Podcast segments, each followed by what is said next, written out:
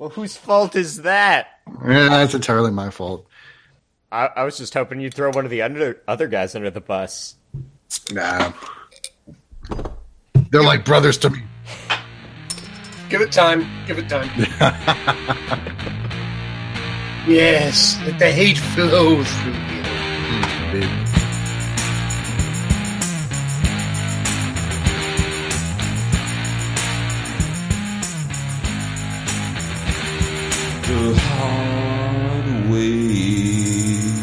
Hello, and welcome to I Thought They Smelled Bad on the Outside, a show that has been standing here staring at some old bearded guy for way too long. My name is Scott. Joining me tonight are Jeff. Dan. And Alex, the producer. El Productor! El Productor has returned. Uh, coming back from a long hiatus, a long podcasting hiatus, and I could not think of a better time to come back than right now, sir, Oh, yeah. Oh, yeah. There we are. Uh, so because I have things to say. we do have things to say. We're, we're going to get all riled up. We're going to get all angry at everything. but uh, first, we have our little segment, Pick of the Week, where we pick a thing for the week. And I say Jeff goes first. Okay. Um, I will go old school with a pick. I've seen it a million times. Well, maybe not a million times, but I've seen it a lot. I watched it again the other night, and the damn scene where the animator has a heart attack still makes me die laughing every time. Monty Python and the Holy Grail. The animator, the animator dies from the heart attack, flips over the back with a little sound. I swear to God, I know it's coming every time, and I die every single time. It's hilarious. There, there are some things that are funny 50 years later, and you just got to roll with it. You just got to roll with There, it. There is a reason why that movie is so damn quotable. I know, but at a certain point, you're like, I know it's coming. I know the joke is coming. I can tell you when the second it's coming. I can tell you what the second the animator's going to flop backwards and die, and I'm still going to laugh my ass off at it. Just Jeff, I have just one question, or I have three questions. okay. What is your quest? what is your name? And what is the flight t- speed of two sparrows side, Two unladen laden with- swallows. unladen swallows carrying a coconut? Beware of the rabid rabbits. Scott, go. Uh, so my pick is going to, for the first time in a long time, uh, I read a Spider-Man comic and it made me happy. I picked up uh, the first collection of Chip Zdarsky's uh, Amazing Spider-Man, and it's so very Spider-Man, is what I can say about it. Um, Which which hasn't been Spider-Man in a while. Yeah, it it's it's just the Spider-Maniest thing I've read in a long time, and it made me happy. And um, I appreciate that Spider-Man got a date, not Peter. that I want to see how that ends. I want to see how that goes on. All right. That was.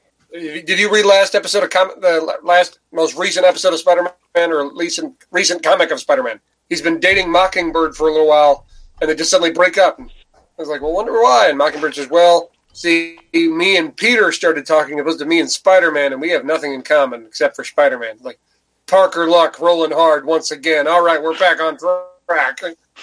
And then he had dinner with J. Jonah Jameson, and they yelled at each other the whole time, and it was really heartfelt and wonderful. Not yet, but that's probably the next uh, episode or next issue. Yeah.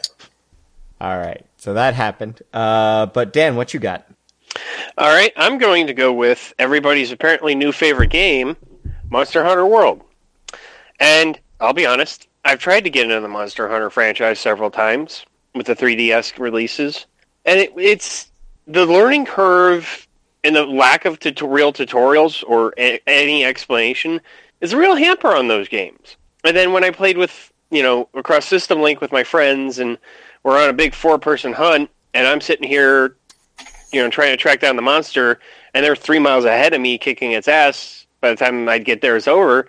That doesn't really happen anymore because it kind of, I mean, yeah, it dumbs it down to hold your hand a bit, but this ease of access, it doesn't give you, but it points you in the right direction to learn what you need to learn for whatever weapon class you pick. And I like that, and it's a beautiful game, especially on my One X in 4K. So, how would you compare it with uh, Destiny? You know, I think they have a, a lot of similar uh, themes and going on there, in that you get together with a whole bunch of guys and you go out and you basically kill stuff. But if if you were to compare them, how would you do so? it is so much better than Destiny. The problem with Destiny is there is no you can make even if you pull the three of co- three of coins uh, tokens on a hard uh, on a raid or whatever. You are at the complete mercy of RNG gods. And I am somebody who apparently is on their shit list when it comes to that game. But here in Monster Hunter, if you need a piece that is in the head of, you know, uh, a Great Jagras, guess what? You beat the shit out of the head of the Great Jagras, your chances are, and break a couple parts, your chances of receiving that go up significantly. You can actually contribute to the presented, or the, the number, the luck of the dice Mhm. Material you need to craft that guy's skull into your next hat. Uh, So in, in a game where where where gear means a whole lot, and the way to get gear is through loot, your anything that or gives you some control over the loot drops is is what you're looking for. yeah, and Monster Hunter gives you that. Also, it gives you a cute cat sidekick. Yep.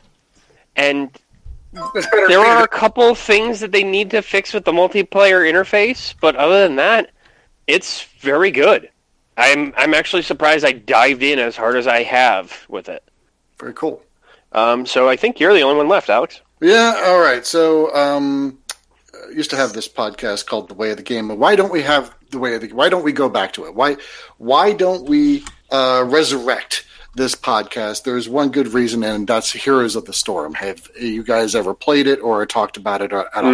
hmm It, it it's that Okay, bli- I it's played the it. Blizzard one. It's the Blizzard one. Yeah, it's the Blizzard one. Uh, the reason why we don't do a video game podcast is because we uh, it has bit Sam and I very very hard. Um, so that's all we play. Um, and doggone it, I with today, I played four games today. I didn't win a single one of them, and it just irritates the hell out of me. But I still go back to it like like like an abused wife back to back to a, a, a- a domestic violence situation. Not to make a light of that.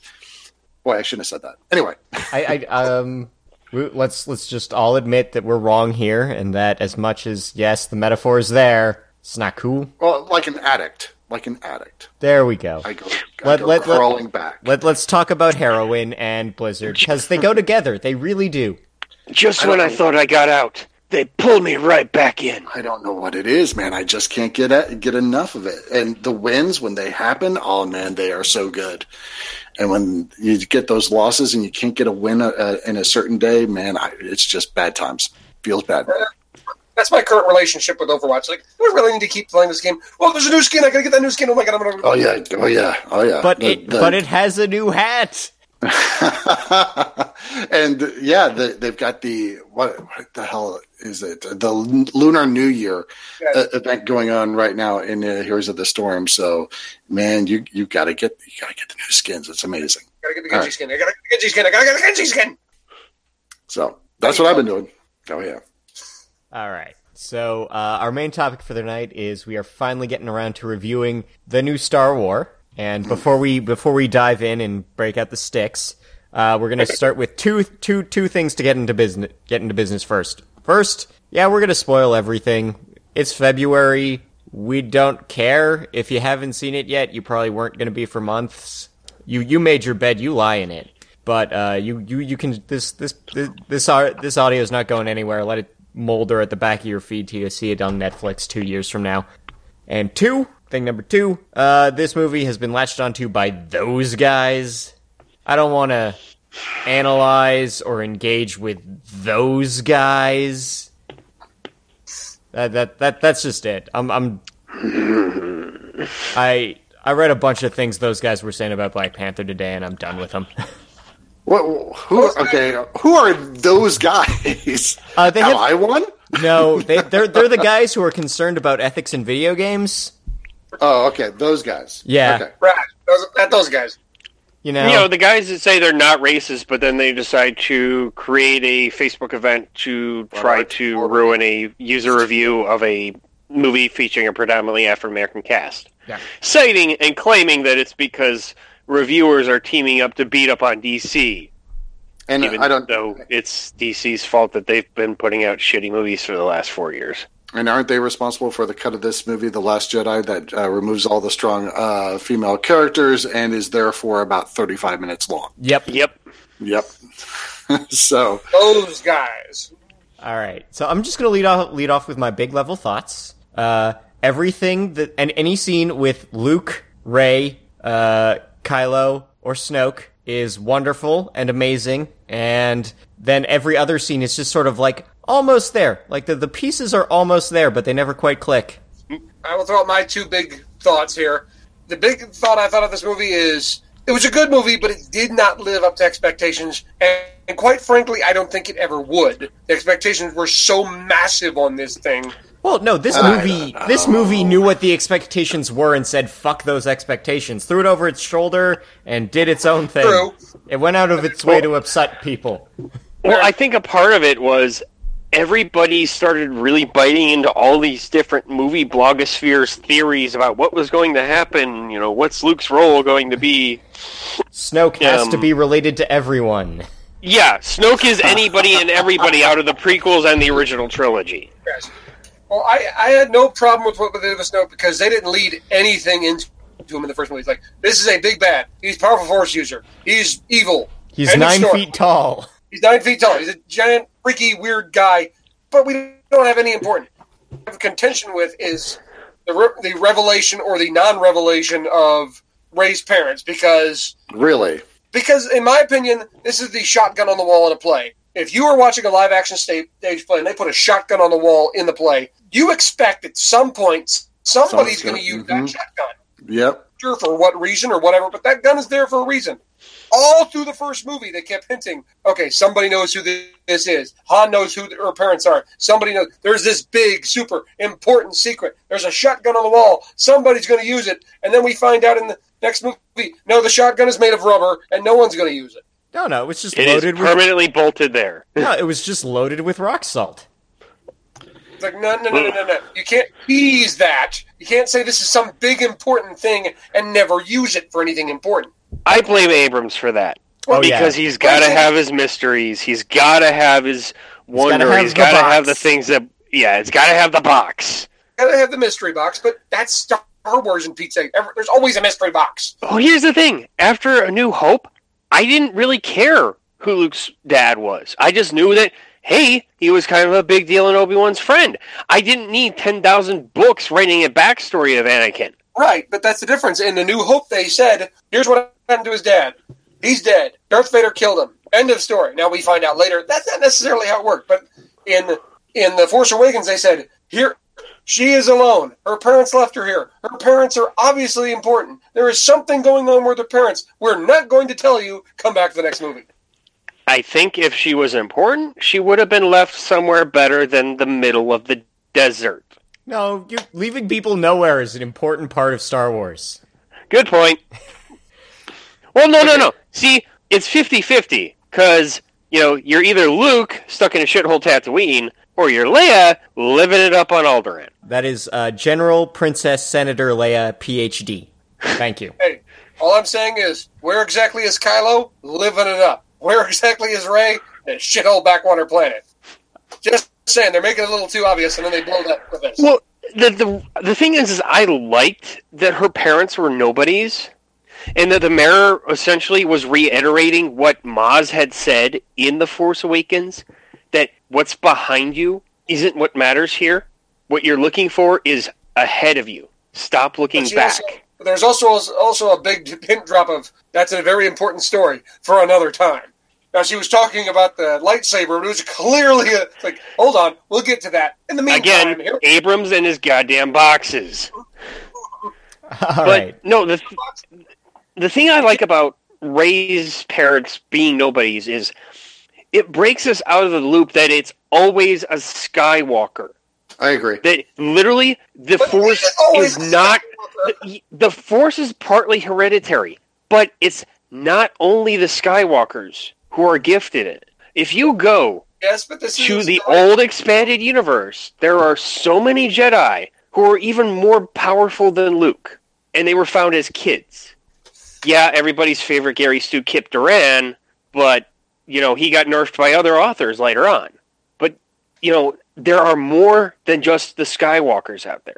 And at the end of the movie with the kid in the broom, it reiterates that. I can't stand The the, for- kid with the broom. what, what you got against the, the what you force got against doesn't Broom Kid? stop with the Skywalkers. Oh, I agree. I agree. I agree.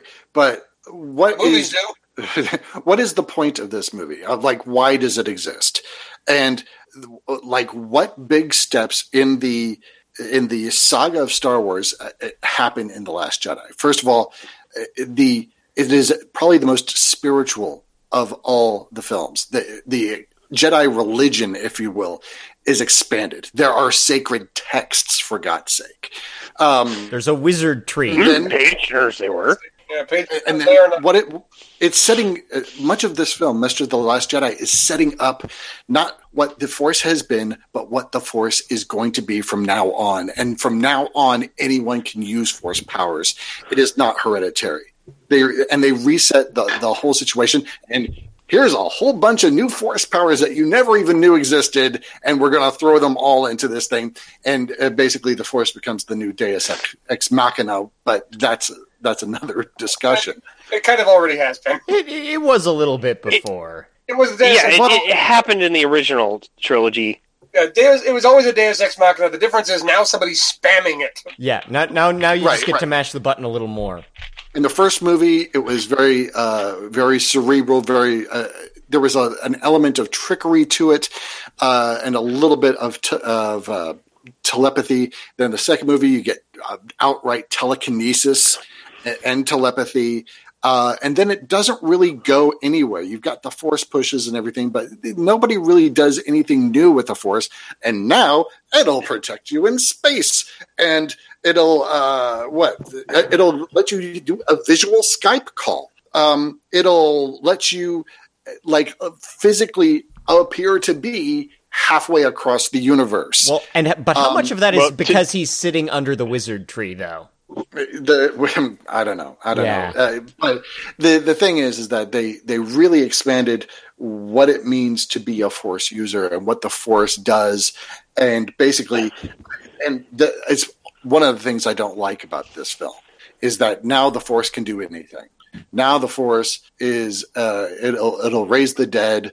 It'll it'll do it, it's like the ultimate cop out almost. It's now it now it's becoming a very bad storytelling device where hey, is your is your character really in a fix? Here's the force. And boom, everything is fixed. Well, the thing is, is the whole. I think the the whole connection between Kylo and Rey is an expansion on the connection that showed up in Empire between Luke and Leia. Well, no, like that's the thing. We're seeing. I think this is what Alex is getting at. It's like he's. We saw it hit its limits basically at episode one, where you see the pushing and the jumping, but that's just stuff we saw Luke do, but better. And you can say Luke's bad at his job because he trained for three days. And now we're seeing Luke, who has had, you know, basically nothing to do but um, really, Milk. met, yeah, Space cows. milk space cows and stare at the ocean. Visit Ireland, guys. Um, but and now he's maybe because he's sitting at the wizard tree, maybe because he got awesome sometime else, he can do everything we've seen before, but just amped up by ten. And I'm not saying, and if this goes completely balls out and um, Kylo versus Rey in episode nine is I don't know uh, the wizard fight from um, Sword in the Stone. I'll be like, yeah, I'll be I'll be right with Alex and annoyed. But if that's like, okay, Luke is you know sitting here at the pinnacle of power, and everyone else is trying to hit that next movie, maybe uh, maybe I'll let some of the craziness slide. It's like what's next? And well, I, I think we'll, we'll didn't get to that as much 'cause- but you know what else could they? You know, I'm, I just I almost dread to see what they're going to do with the Force now. Um, How about a long? uh, How about a long, annoying QuickTime event where you drag a star destroyer out of the sky? Fuck that game. But uh, no, I didn't have anywhere near as much trouble with uh, what you were talking about about Luke's, you know, almost superpowered. Because I kind of saw that coming. It's like, look, when during the prequels, you all saw that oh, Anakin is a walking badass among badasses, afraid of how powerful he is. Darth Vader was a killing machine. This is the son of him. He's going to be a pretty much a badass. He's going to have all sorts of crazy powers. Will anybody else hit that? I don't want them to, but I want if you're like you said, if Luke is on the mountain right now and everyone else is trying to get to where he was, okay, fine. But if everyone has that kind of power next time, yeah, we might have some issues. I, I think what I come back to is that um, this movie is really, really dense on like theme, and it's like, oh man, we're projecting fans into characters and having this weird dialogue about the legacy of the old trilogy and expectations. And I really, I really like chewing on just that. Man, there are some metatextual elements I can mull over, and then I'm also Yeah, like, it's like, like very philosophical. like that that like sit back and think about the themes of this film leaves me you know without words a lot of days. And then there's moments where i'm just like man they almost made finn's character arc work didn't they? Because because you see him like you see that okay all he's done this whole sequence is run away from things. Like he he's he ran away he joined the resistance to run away from the first order. And now he's running away from the resistance to escape the first order. And okay, he has to be dragged back to help, and we see him see, you know, the opulence of the universe. You know, you know, Canto Bight is, you know, space one percenter heaven. And then he sees what that costs. And DJ tries to tell him that all sides maybe have, uh, you know, maybe not, no, not everyone's so clean. And then at the end, he still decides to be rebel scum and he gets in a fist fight with Gwendoline Christie, who is in this movie. Gwendoline Christie, she's in this movie. Remember? I, I will say that out like you mentioned, outside of Kylo, Snoke, Rey, Luke, and Leia, all the other characters it kind of seemed like they they were writing the story and they realized, oh shit, we forgot about these guys. Um, that, that, We got to do something with them. I That's- mean, the one the one thing that would have made the whole antagonism between Holdo and Poe a lot more believable is if they would have left in the stuff that ended up in the novelization and like all the little expanded books of that bomber squadron that got wiped out, taking out the uh, the dreadnought was hers.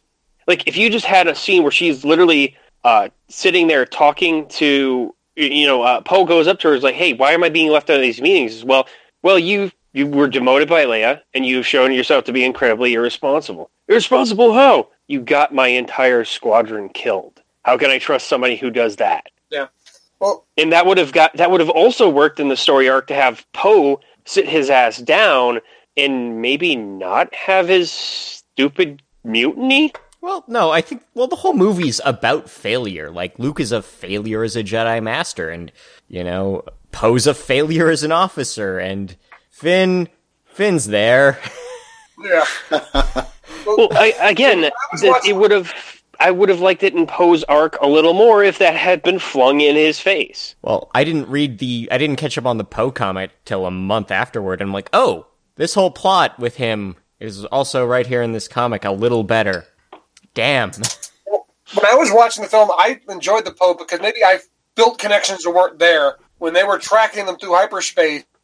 Poe and his gang and his buddies find out, oh, they're using hyperspace tracking. Now they never actually tell that to Commander Holdo. So as far as Commander Holdo, okay, they're tracking us. Someone on this ship is a traitor. I can't trust anybody. Now, if they'd actually told her, hey, Holdo, we think we know how they're tracking us. They got new technology. Maybe her rules would be different, but no, they didn't have the good sense to tell her that Well, because Poe- they didn't trust her. Poe doesn't talk to people. He just does the big damn hero thing because that's how you win, right? You you you you park yourself in front of the bridge of the deadliest thing in the world and make a voicemail joke. Right. Yeah, yeah. Apparently, he learned from Zapp Brannigan's Big Book of War. Yeah. Now you touched on one of the uh, one of the things that I did not like about this, and there are several cases of of where this film doesn't pay attention to what has happened in the past. Uh, and let's start with the the, the hyperspace tracking. They established hyperspace tracking in episode four Yeah, where you know the Millennium Falcon goes somewhere and they're Leia's like, "Hey, they're tracking us," and Han Solo's not this ship, sister. Uh, So we have already established that it exists. And Well- so why, when in this film, does it seem like, oh my god, they can track us in hyperspace? It's like, well, they've always been able to do that. What's what's going on?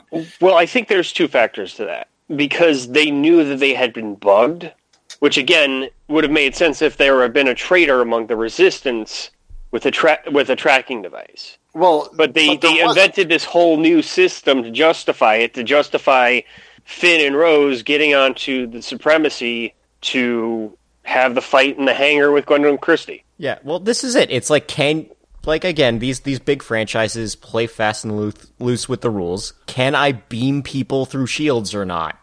Is is the analogy I come back to, and it's like, yeah, no, the the, the Millennium Falcon got tracked through hyperspace or got tracked as soon it was as it was out of hyperspace so fast as to make no difference, which means that tracking through hyperspace is not impressive. Yeah, it's it's. I don't know, man. It's. It's one of the many things that it's just like, why is why is this even in this movie? Uh, another thing, and I, it's going to sound uh, Sam. Uh, Sam the Telestos and the other thing. We talk a lot about this film, and he says that I'm being pedantic, but this is this matters to me. Okay, since when do lasers arc? You got the, the Yeah, that that kind of triggered me. Okay, it, it triggers me too because okay, we got the slow motion Bronco chase throughout the the the galaxy. Fine, um, which in itself is dumb because you've got one side that has unlimited fuel and another side that doesn't. Just warp ahead of them and pincer them, and boom, this whole thing is Picard, Picard, this shit. hey, we could be either evil or efficient, not both. done. It, it's just it's just unbelievable. But anyway, so uh, here's here's like the the thing that okay. Rian Johnson goes into Lucasfilm, the the Skywalker light and light magic thing, and they're like, "Okay, guys, for this thing, I want those lasers to arc. I want just like boo, boo, boo." And someone in that room had to be like, "Are you serious? Well, I think Lasers have never arced throughout the entire, and all of a sudden." All of a sudden, you're just deciding to do it. Like, I, I think someone in the room said, "No, no, it'll be like an old war movie, like we've always ripped off." And someone Well, else was like, "No, lasers shouldn't do that." And then they argued for a long time, and Rian got what he wanted anyhow. I don't know. uh, so, I'm sure yeah, there were memos. There were salty memos about this. it's a small thing. It is a small thing, but for me, it it it hurts every single time I saw one of those things. I want to. I, I want to. Uh, and then there's can can we can we go into the Leia thing? Yeah, let's go into the Leia thing. Let's go into the Leia thing. Okay, we all know that Carrie Fisher, God bless her, so she's she's gone, and this was going to be her last movie. So you've got Kylo Ren. He's in his crazy Tie Fighter. He's about to blow her away, and he's just like, "Nah, I can't do it. I still love her, I guess." And then his wingmen fire torpedoes, hit the bridge. She gets sucked out into space. And let me take a poll here. How many of you were like, okay, I can deal with that. I Well- can deal with Leia's death being there. Like walking into the movie with the meta knowledge that Carrie Fisher's not coming back. Right. Have killing off Leia right there makes perfect sense, and even the first shot of her back, where it's she's drifting through space, and I'm like, oh, I, oh, I thought it was. I was thought it was kind of weird. I'm like, oh my god, you're really gonna like like just that. This is this is a morbid tribute to Carrie Fisher. This is your Yeah, morbid right. tribute moment, and then I'm like, and then uh, then it General happens. Princess Senator Leia Organa, PhD, ain't got time for that shit, so she drags her ass to an airlock. And there's part of me that's yeah, no, that's that that might be a little much. But also, you tell me that Leia ain't got time for that shit, and she drags herself to an airlock, I'll buy it. You I have jumped the shark. You have jumped the shark. I was saying I didn't mind no, when she got sucked out of the window. I was like you, like, oh, that's it, that's it. And then I saw her body's like, oh, they're going a little far. Get back in. I'm like, you know what? Fuck it. I'm okay with this. This is awesome. If n- for nothing else, but that scene when she comes in and shoots Poe with the look on her face, like, you fucking idiot. Boom. I the thing for me is I've I've played in a Star Wars RPG with somebody who got his character spaced because he stood too close to a window during a space battle, and he did that. I mean, the way it was shot kind of was like disruptive, I guess. I th- I think the Uh, the it- long it- it- lingering coma Leia shot is what doesn't sell it. Like if you tell me that she is like slingshotting herself, you you you recut this, you re special effect it, so it's her the immediate the immediate aftermath shot, the the the scene sequel to the bridge the bridge blowing out, blowing out. I'm very sorry. Uh, the bridge blowing out is her like slingshotting herself towards an airlock.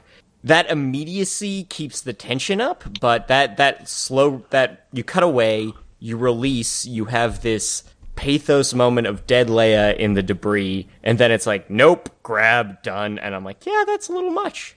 Like uh, if they had done something, just a little thing that showed that like she had curled herself up and was using the force to kind of shield herself, and then pulled herself back to the ship. That I don't think people would have had much issue with. But just the fact that she's free free floating up there with Ackbar and all the other you know rebel heroes, and then just suddenly snaps awake like a freaking space zombie and drags herself back. It's just terrible storytelling. I mean, it would have been a lot more powerful for her for that to be it. That was that was actually it would have been more powerful, more powerful if we had completely had a new script and she flips to the dark side because she's so angry at Han uh, with Han Solo's death. But that movie was not made. we're, we're stuck with the one that we've got. Well, you know what? Maybe Marvel will bring Infinities back for us. Uh, Hey, th- some of those were good books. I like the Empire Infinities. Uh, well, I think they they all sort of fell into the same trap. That like all three of them were kind of the same book in a weird way. Yeah. Okay, time, time to time to bring up my big stick or stink. Okay, all right. Ladies and gentlemen, Canto Bight. Thirty-five minutes of our life we can't get back. Yep, nothing useful in it except for except for you know, the, hey, I think uh, uh, part of this film again, yeah, we're expanding on the Jedi religion, but another part of this film is establishing the gray area that is no longer like. Uh, you know, we've got good guys on this side, we've got bad guys on this side. It is in introducing the gray areas, the the people who profiteer off of uh, off of the war. Yeah, and and that's cool. And again, I come back to the pieces are there, but they don't click. And I don't Yeah, know if they the- need. I don't know if they need one more scene or a different scene in the place of another one, or a few extra lines. But it's it it's that it's that just a little bit more would do it. The idea is not bad, the execution is bad. Well, I think this was. I think this was their attempt at. Okay, every Star Wars has got this one scene where you got a whole. whole they tell the, you know, the props manufacturers make aliens go nuts, whatever you feel like, go to town. You know the the bar scene in the original Star Wars the scene rather the Maz Kanata's bar where you just see Maz River, Cloud City, aliens everywhere, what have you. The friggin' diner on uh, episode three or, or episode two where they go and their monsters eating their eating milkshakes. This was there. The problem is each one of those scenes was five, ten, maybe fifteen minutes long, and that's a bit it- much. It's long. You spent way too much friggin' time here just because you didn't know what to do with Finn. Yeah, and it's like there's a lot of jokes that don't quite land, and some of- and Most of the jokes don't quite land. The the local yokel bitching about their parking job. uh, oh yeah, oh, that's all right. Them right there. Well, I uh, that Really? I think that was one of the gratuitous cameos. I want to say that was uh, was that Gareth Edwards? It- well, I think that no, was Gareth was a- Edwards. No, no. Gareth Edwards was in the trench line, and he wasn't gratuitous. No, that was uh, fuck. I'm blanking on his name. Dude was uh, Robin in the Nolan trilogy. Okay. And Dark Knight Rises. oh yeah, those guys. Joseph, Joseph Gordon-Levitt. Like it was, it was just like the uh, Daniel Craig thing, except like you didn't know because he was disguising his voice and was dressed up as an alien. Yeah, like that. Like So- the again the the bits are almost there when this the camera's not on Mark Hamill or Daisy Ridley. Is, is what it keeps coming back to, and uh, there's there's a few little like things that I just adore about this movie that I do want to call out, and I'm just gonna I'm gonna name three very quickly. Everything with Yoda, that was that was grade A Yoda stuff. I loved it. Uh, thing two, um, Rose Tico's great. I, I wish she had something a little more real than the one scene. And uh, obviously, I do want to shout out to. Uh, God, now, now it has slipped my mind. I guess the third thing was less cool than I thought it was. Oh, the goddamn lightsaber fight. Yeah. Oh yes. Probably the best lightsaber fight in any Star Wars movie. Well, Yes, the, the, Yes, better than the Phantom Menace one. I- the tension Because it's not half an hour long. Yeah, the, the tension and the drama with that fight, where the, you think that Rey has gotten through to Kylo, that he's going to, you know, join her to defeat Snoke and and stop the rise of the dark side. And then Yeah. there's the huge fight. At the same time, you have you're you're seeing you know uh, Finn get chewed out and about to be executed. At the same time, you see the the resistance getting shot up and Holdo panicking, trying to get this three mile long ship to turn around.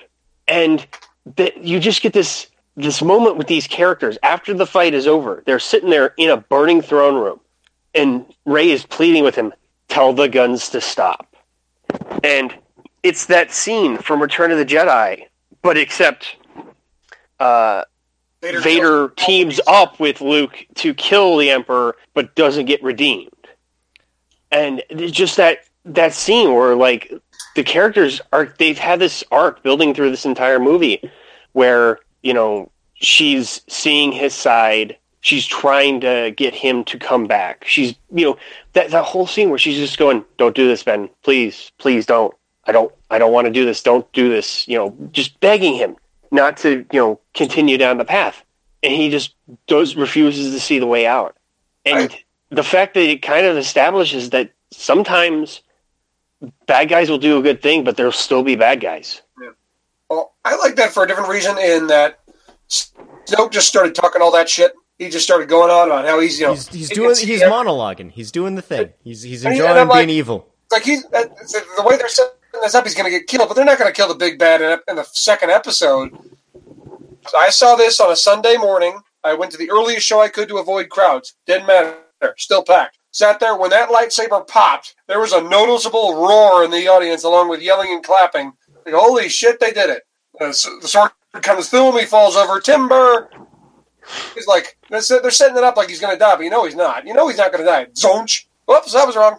And then we and then they wreck those Praetorian guys. I don't know why they were there. I was happy to see them cut, get cut up for three minutes. I don't know how they look through those helmets. I don't see how they could have much vision. If you actually hell? watch the fight scene, you'll see a couple of them bump into each other because they can't see. Oh yeah. Well, I've watched it a few hundred times because someone recut it to different music, and I watched all of them. Yeah, if you pay attention to the left side of the screen when that fight starts, when Rey and uh, Kylo go back to back, two of the guys fighting Rey, one of them's rushing forward with like a spear and p- bumps into it, pushes another guy who was right in front of him out of the way. Whoops. They're going to add yeah, like that one day.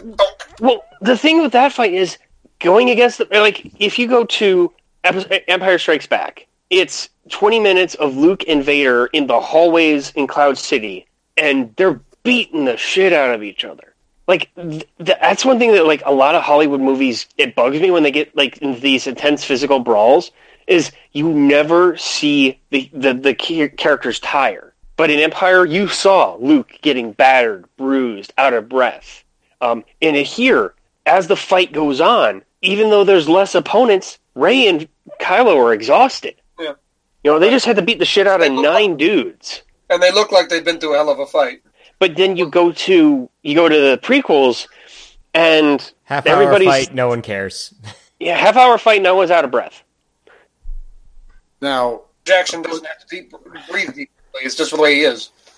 of course, with that fight comes the death of Snoke and all the, you know, again, you almost want to know, like, who the hell? This was positioned to be the big bad, right? We, we are, we're all here, and we, the, his death came as a surprise. But his death came out as a surprise, and we learned nothing. Nothing. No. That we is learned- my big issue. No, we learned didn't about we learned because- about Kylo and Rey's characters. We learned about the characters we cared about. The backstory of the First Order, fuck it. Let let Chuck Wendig write three more novels about it. But Right. Well, like in but- the moment, what matters is those two people. And yeah, Snoke's dead, and that's a huge catalyst for their relationship, and that's what works. But Well, in the first mo- in the first movie, you know, they're like, "Oh, uh, I lost I lost Ben, Leia," and she goes, "No, it was Snoke. It was Snoke." Well, which is fine. I can accept it. Uh, Okay, it's Snoke. But how was it Snoke? Well, Well, that's the answer my is thing. it's a misunderstanding.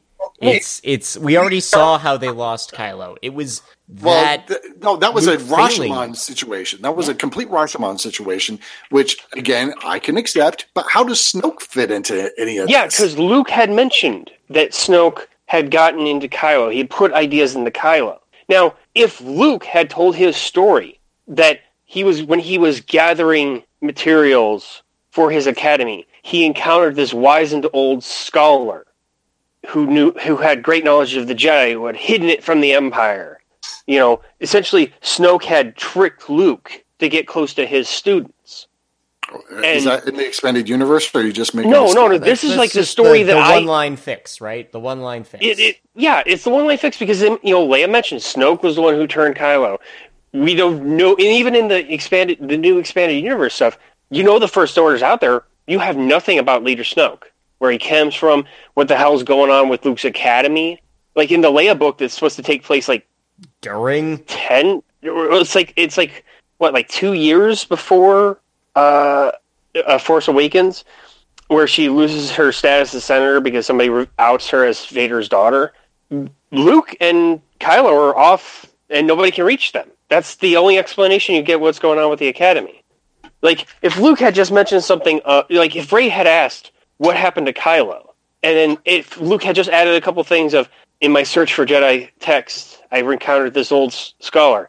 He had knew great knowledge of the Jedi. He had claimed he had hidden from the uh, the First Order or the Empire. Had I known who he was, I would have never allowed him to get near my students.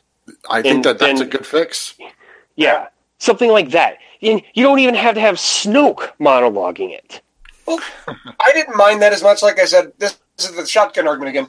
I thought they put enough evidence in the first scene, or in the first movie rather, for Rey's parents that okay, there, there's a big reveal coming. I didn't see a lot of evidence of anything big coming for Snoke. It's like okay, he has the dark side. People who are tempted by the dark side. He tempted Kylo. Great. Do we ever get a backstory on Palpatine? Yes, but it was called the prequels all those years later. No one gave a shit about who he was. his first name is Sheev. I think it, His first well, name is Sheev. That's what really matters. Right. I don't think it was a big deal. It's like, okay, they're not going to kill the big bad until episode three. Oh, they killed him now. Okay, it's a surprise. The backstory or who he was, I think that was all okay. Everyone's got to make a guess on who the big bad is, who he really is. And it turns out, no, no one cares who he really is. Well, no, he And all those sets up the path. He sets up the path for Kylo to become the big bad. He does. But I'm saying everyone kept having all these theories for who Snoke is, who these who it is. That's my other gripe is the pointless. fandom. Right. My just because everybody got so into discussing theories that this is the only way that makes sense. And Let's, let's stop when- and imagine something horrible for a moment. Let's go. Well, back- l- let me finish my point here, Yes. Jeff. Sorry, So when they go in and see the movie, and it does not match that their theory line by line, they throw an absolute shit fit yes. Because it met it didn't meet their expect their unreasonable expectations. I'm sorry, kid. You're you're not you know you you kid you you probably 28 year old neckbeard in your mom's basement I know. uh, b- bitching at you know on, on slash M and slash TV about uh, stuff about the movies, and the, the because the movie didn't fit you line by line, it's the absolute worst. It deserves to be you know struck from canon. It, you know, Yeah. And then you get those guys involved, Yeah, those guys. and don't even get me down that path. We've already talked about that Let, let's. but it's essentially you enter this microcosm of rage over this and it's just a vicious cycle you talk about stuff it makes somebody angry that makes somebody talk about stuff which makes you angrier and it essentially sucks all the joy away from you about a franchise you loved and as MEA or as uh, Gundam on MHQ has cited, the double O effect of oh, I absolutely hate the newest thing. The thing that came before it is now a, a glorious gem. It, it's it's not. You guys are putting unrealistic expectations on these movies that they've actually put an effort on the character. Like again, in these in these movies so far, even the, some of somewhat in the standalones, everybody's been a character. Like there's a litmus test that I actually got from Red Letter Media. I will give you a character name from the franchise. You tell me without including their role in the movie, their actions in the movie, and what their point in the story was. Give me a description of their character. Han Solo, smuggler, wisecracker, scoundrel. Uh, Luke, farm boy, dreamer, uh, ace pilot. Then you go to the prequels. Obi Wan Kenobi. Uh, Has a beard. yeah, but Space cop. here we are. Essentially, yeah. It, it- Force Awakens was a retread through familiarity because we needed it to come back to that. Yeah. Well, it it needed we needed. I think everyone was up in their arms. Like DC threw out our 300 novels. Never mind that only four of them were good. 300 novels gone. we they're they're gonna ruin everything, and then they show us the bits we liked from the things we liked. Let, let me posit a thought experiment. Let's go back in time to when The Empire Strikes come out. It's the day after the movie is came out. Uh, everyone is talking about Luke, I am your father. That the internet of today is there at that time. Yeah, where is these hints? You know, where are these hints in the the first movie? Blah, blah, blah. Yeah, yeah. I mean, can you imagine the theories? The th- all the talk. Was he lying? Was it the truth? Was it you know, a manipulation? Or did Obi Wan lie? All the madness that would occur, and how many people would be pissed off? And when Return of the Jedi came out, and they laid out what really happened, tons of people would be pissed off because that wasn't my theory. Damn it! All that time I spent on YouTube or Facebook or Twitter or Reddit talking about how great my theory was, and turns out it's bullshit. Damn it! Well, but that's, I think, I don't want you to think that just because somebody doesn't like the film, though, that they are in that camp. Yeah, no. I. I mean, I think I think if again, um, in matters of taste, there can be no dispute. And if you if you're just going to sit here and say, look, these changes, these new things, they left a they left me a bad taste in my mouth. Even the edits, whatever, they they they upset me. That's fine. We we we can we can chat this over a beer like we have been all night. Yes. But at the same time, you gotta let people.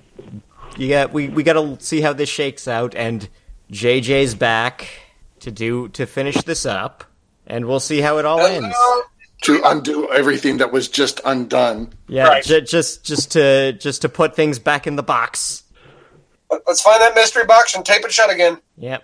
But there's uh, more that I want to just touch on here. Um, did you want to know more about Captain Phasma? Uh, I not really. I I read the book, and she's Okay. just as uninteresting there as she is in the movies. because I'm like, for, for me, I'm not reading the books. I'm like, well, here's this character again, and she gets her ass kicked again, and that's it. Well, I read the Um, comic, and it's kind of a crummy Boba Fett comic from the '90s. Uh, Holdo is another character that I feel doesn't have any sort of um, characterization. For instance, okay, I, if there is a, a key moment of the film, that suicide run is you cannot argue it is probably one of the highlights of the film. oh yeah. but this is with a uh, the only person making the sacrifice is a new character that you've never heard of. I, I, you guys have in the expanding universe. I'm sure that you guys have more background. Uh, she has me- not gotten a comic book yet. Give it a month. She's Okay. she's a character in the Leia novel that I haven't read yet. That's So I'm like, who are you? Oh, okay, you're you're Leia's friend, and you know how to run a ship. Okay, and now you're dead, and I feel like.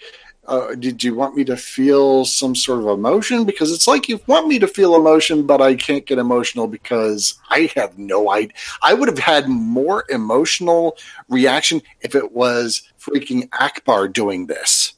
yeah, I will Or- agree on that. The, like, if she had worked with Ak- Ackbar or something. What if it Right, was, that was- Leia? What if Leia had done that? Oh god, that would be a What a great, what a great way to go out. I, I Yeah, would have been like, okay, and then you then you've got Laura Dern who's living and have her lead the resistance for for the the rest of the films. Right. We I could deal with that. Well, she comes out of her coma. She, you know, she says you know, the, the, the, uh, the doctors look over. It's like the damage you know you sustained in the vacuum was too much. You've got weeks to live. She goes, okay, give me the keys. Well, I only need about 20 minutes. Get everyone off this boat. I'm turning it it around. Excuse me, sir. Did you get your degree from the school of Forgot the Will to Live? Yeah. Um, Um, so but a bunch I of can like s- paper thin characters. All these, the, you know, you've got these characters coming in, and we hardly get to know them, and then they're discarded like toilet paper. And it's like, well, why did I? why is this a big thing? Why why should I give a crap about you? Well, like you, like Scott said, all the character emphasis got put on to Kylo, Rey, Luke, Snoke, someone on Leia, and the other guys. They had to figure out what the hell are we going to do with these guys for two and a half hours. That's kind of my other gripe. Is it seemed a little unnecessarily long. Like I kind of got like a bit of Return of the King's nine endings flashbacks at mm-hmm. points. Yeah. Get- You get rid of Canto Bight, that's 30 minutes gone. I'm just saying. You you tighten that up, yeah. You could tighten that up pretty fe- pretty quickly. You can cut Canto Bight down to about 10 minutes and not lose anything. But I mean, it is still a good, solid Star Wars movie. I And like there are there more are- things in it that I like or love than dislike or frustrate. Okay, and Agreed. that's that's that's where I'm going to have to uh, to uh, disagree with you guys, Uh, and you know, kindly, you know, respectfully disagree, because I feel like, and I was trying to come up with a good analog for for my analogy of uh, my feeling about this. My feeling is that you this movie is like okay, this you've ordered a steak, and the steak comes out, and the steak is really well cooked. It's exactly how you like it. And they got the mashed potatoes and they're creamy and buttery and it's awesome. And on top of it, you've got shit sauce. And it's, and with every single bite of the steak and the mashed potatoes, you are getting the shit sauce. And it's like, and then people, then afterwards, then the chef comes up to you. It's like, how did you like the dish? And you cannot separate the good stuff in this film from the terrible stuff from this film. And in and in my opinion, the shit sauce is so bad that it overwhelms, it overpowers whatever good thing is in here. Yes, you can you can cherry pick good things, but is this a good film? I'd have to say no. I'm somewhere in the middle between you guys. Was this a terrible, horrible film? Was this Justice League? Good God, no. There, were- when I was done with it, when I left the theater, I had fun. Really, course I and had problems with it. Well, and I, and I left the the uh, the theater, and my wife says, "How? What did you think of it?" And I'm like, "I think this was the the worst Star Wars film I've ever seen." And I think I, I think the reason for that is that I was not a big fan of Force Awakens. I saw I saw poor storytelling elements in that film. Uh, but I was willing to give it another try. If Rogue One came out, and I thought Rogue One is the best Star Wars film. I thought it was perfect from end to end. And I'm like, okay, they're going to take what's good about Rogue One, apply it to the Force trilogy, hopefully. And no, they just doubled down on, on the BS. And I, so I'm I'm out. I, I'm out of on. I think I, I can't deal with the the Rey Finn storyline, and I'll just stick with uh, the standalones. Well, I mean, we do have I'm to affected. we, we do have to look for, we do get to look forward to Lando's Capes movie. Yes, Lando, the movie. I don't care if they call it Solo. It's about Lando I, And this I time agree he's starting out with a full cape. Respect his and a authority. fur coat because, of course, Lando has a fur coat. You're saying he doesn't or can't? I'm saying he- he should, and it is all is right with the universe when he does. I, I'm I'm I okay. with that. enjoyed it. I definitely know it has its flaws. It's not, not in my top five, but look, have there been worse Star Wars movies? Yes, Phantom Menace. Have there been better? Oh hell yes! And I'm with you. I loved Rogue One, either in my top three, if not my number one. But I still enjoyed it. I left the theater.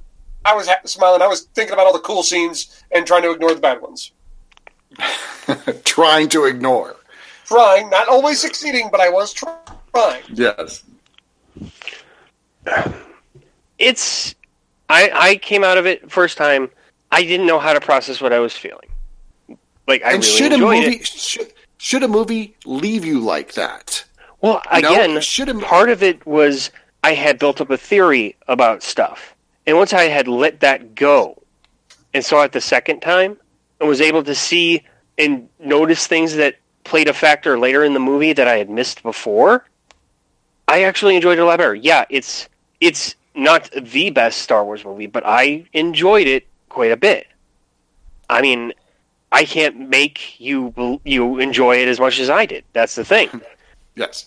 but you know, for me, I found it enjoyable. I liked this development of Kylo. I believed his instability making him fall to the dark side a lot more than anything we got out of Hayden Christensen in the original and the prequel trilogy. Uh, I, I would I would absolutely agree with that. I think they are in different leagues as far as actors go. I can't force everybody to love this movie, but I'm not going to be. I'm not going to kowtow to the people who say it's absolute shit. You must agree. Well, well, that that's it. It's it's that that that's that's the internet. It's everything is awesome or a flaming tire, uh, a flaming garbage fire, and you have to agree with me. And we should fight, and we should directly petition the creators to do exactly what we say. Right? but but yeah, I'm I'm looking forward to it. I'm I kind of wish that they would slow down on the production of the standalones. Like I, you know, the whole. I think another thing that kind of hurt this movie was e- the pre even the prequels. Each episode had a span of time between them, where our heroes were going off and having other adventures and doing other things.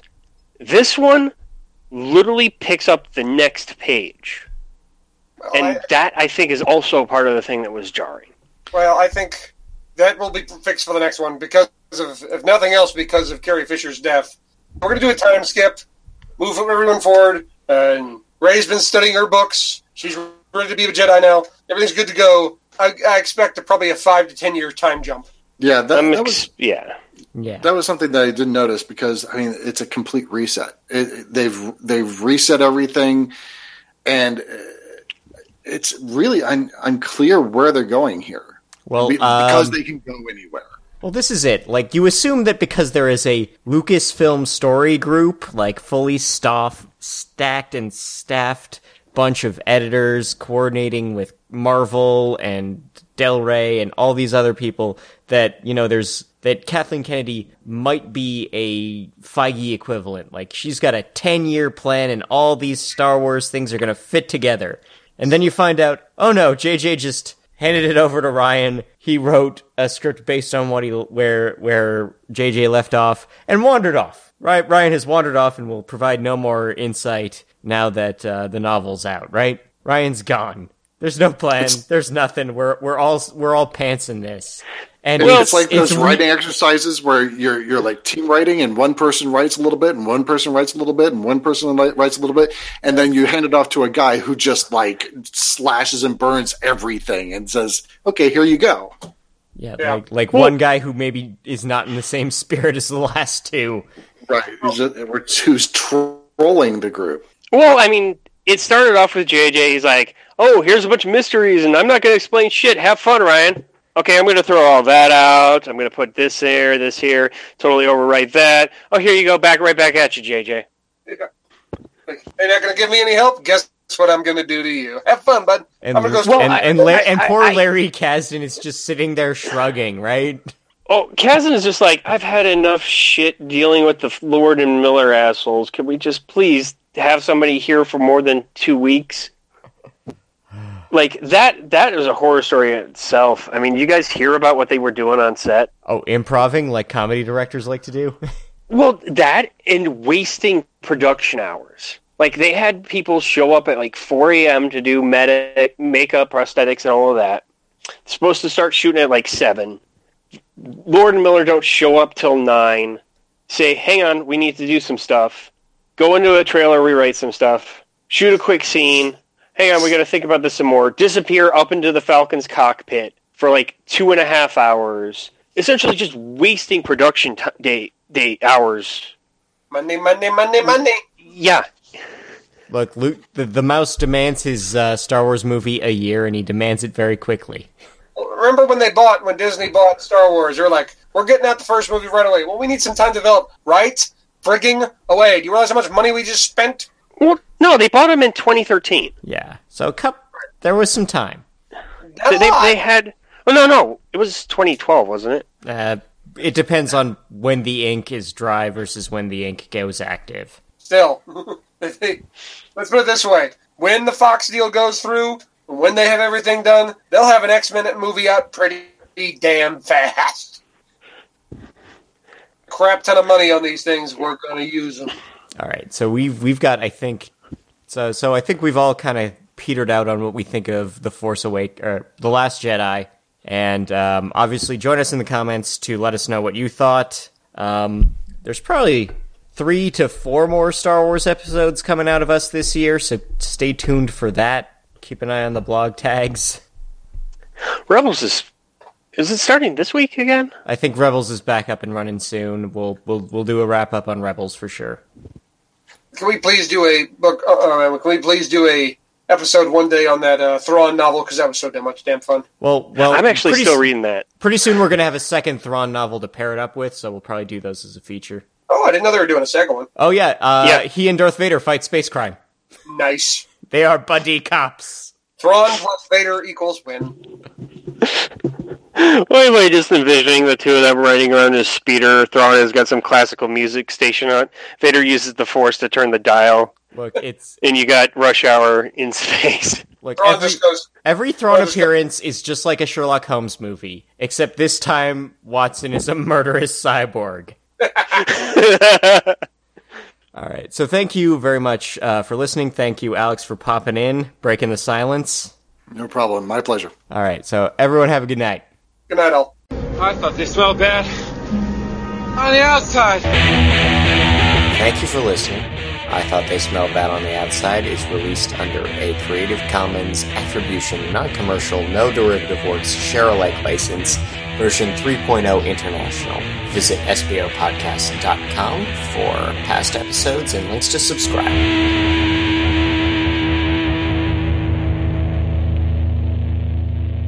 I think we all made sense for a change, which is rare on this podcast.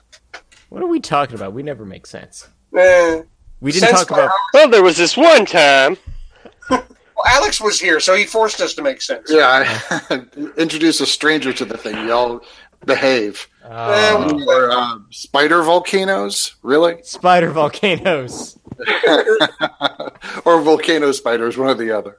Uh, good to know. Good to know we have fans keeping track of our continuity. Yes, indeed. All right, That guys. is, that is I an gotta go. improv game Jim and I play. It makes no sense. All right, I good gotta night. go and be with the wife. So I will talk to you later. Yep. Every night. Later. There. We didn't mention porgs at all. Uh, you know, I think it's at this point it really doesn't Matter. matter. Like, Look, just admit it's a it. cute. They put porgs in there so we would all buy one of those porgs with suction cups on them. Well, you know stick them on our why? You know why they made the porgs, right? It's because the island was covered in puffins. They couldn't get rid of puffins. Fine, we need space equivalent of them hang out with Chewie and have Chewie eat one. Awesome. Uh, I just can't wait for like them to go to visit some planet and accidentally in, i- introduce the porgs as an invasive species because they don't have any predators there. No, it, it's just gonna be. You're gonna see the resist, the new resistance base all set up, shiny, and it's just covered in porgs hopping around, and they're like, you know, we should get Look, rid of was- these. Like that Australian episode of The Simpsons that is fly over in a speeder instead of a helicopter and you look down, porgs freaking everywhere. Like a biblical plague. Well, you could have it as like they keep building nests in the power conduits. Ooh, ooh. I got, I got it, I got it, I got it. Hashtag porg plague. Porg plague. It's just fun to say, porg plague. and the sixth seal was broken, and the si- the skies were fi- blackened with the wings of porgs. Moses looked at this is not what I had planned, but okay. Eh, I mean, I didn't mind them. They're not as they were not as uh, invade. to use the term again, invasive or in your face as everybody was going to make them out to be. They're better than Ewoks. Yeah, but- yeah. The key to defeating the First Order was not the porgs. well, The difference is you could eat the porgs. If you eat the Ewoks, that's just wrong. Well, the Ewoks are going to eat you, so Yeah. All right, guys. I'm calling it. Good night. yeah, Yeah. I got to do with laundry. Yeah, bye.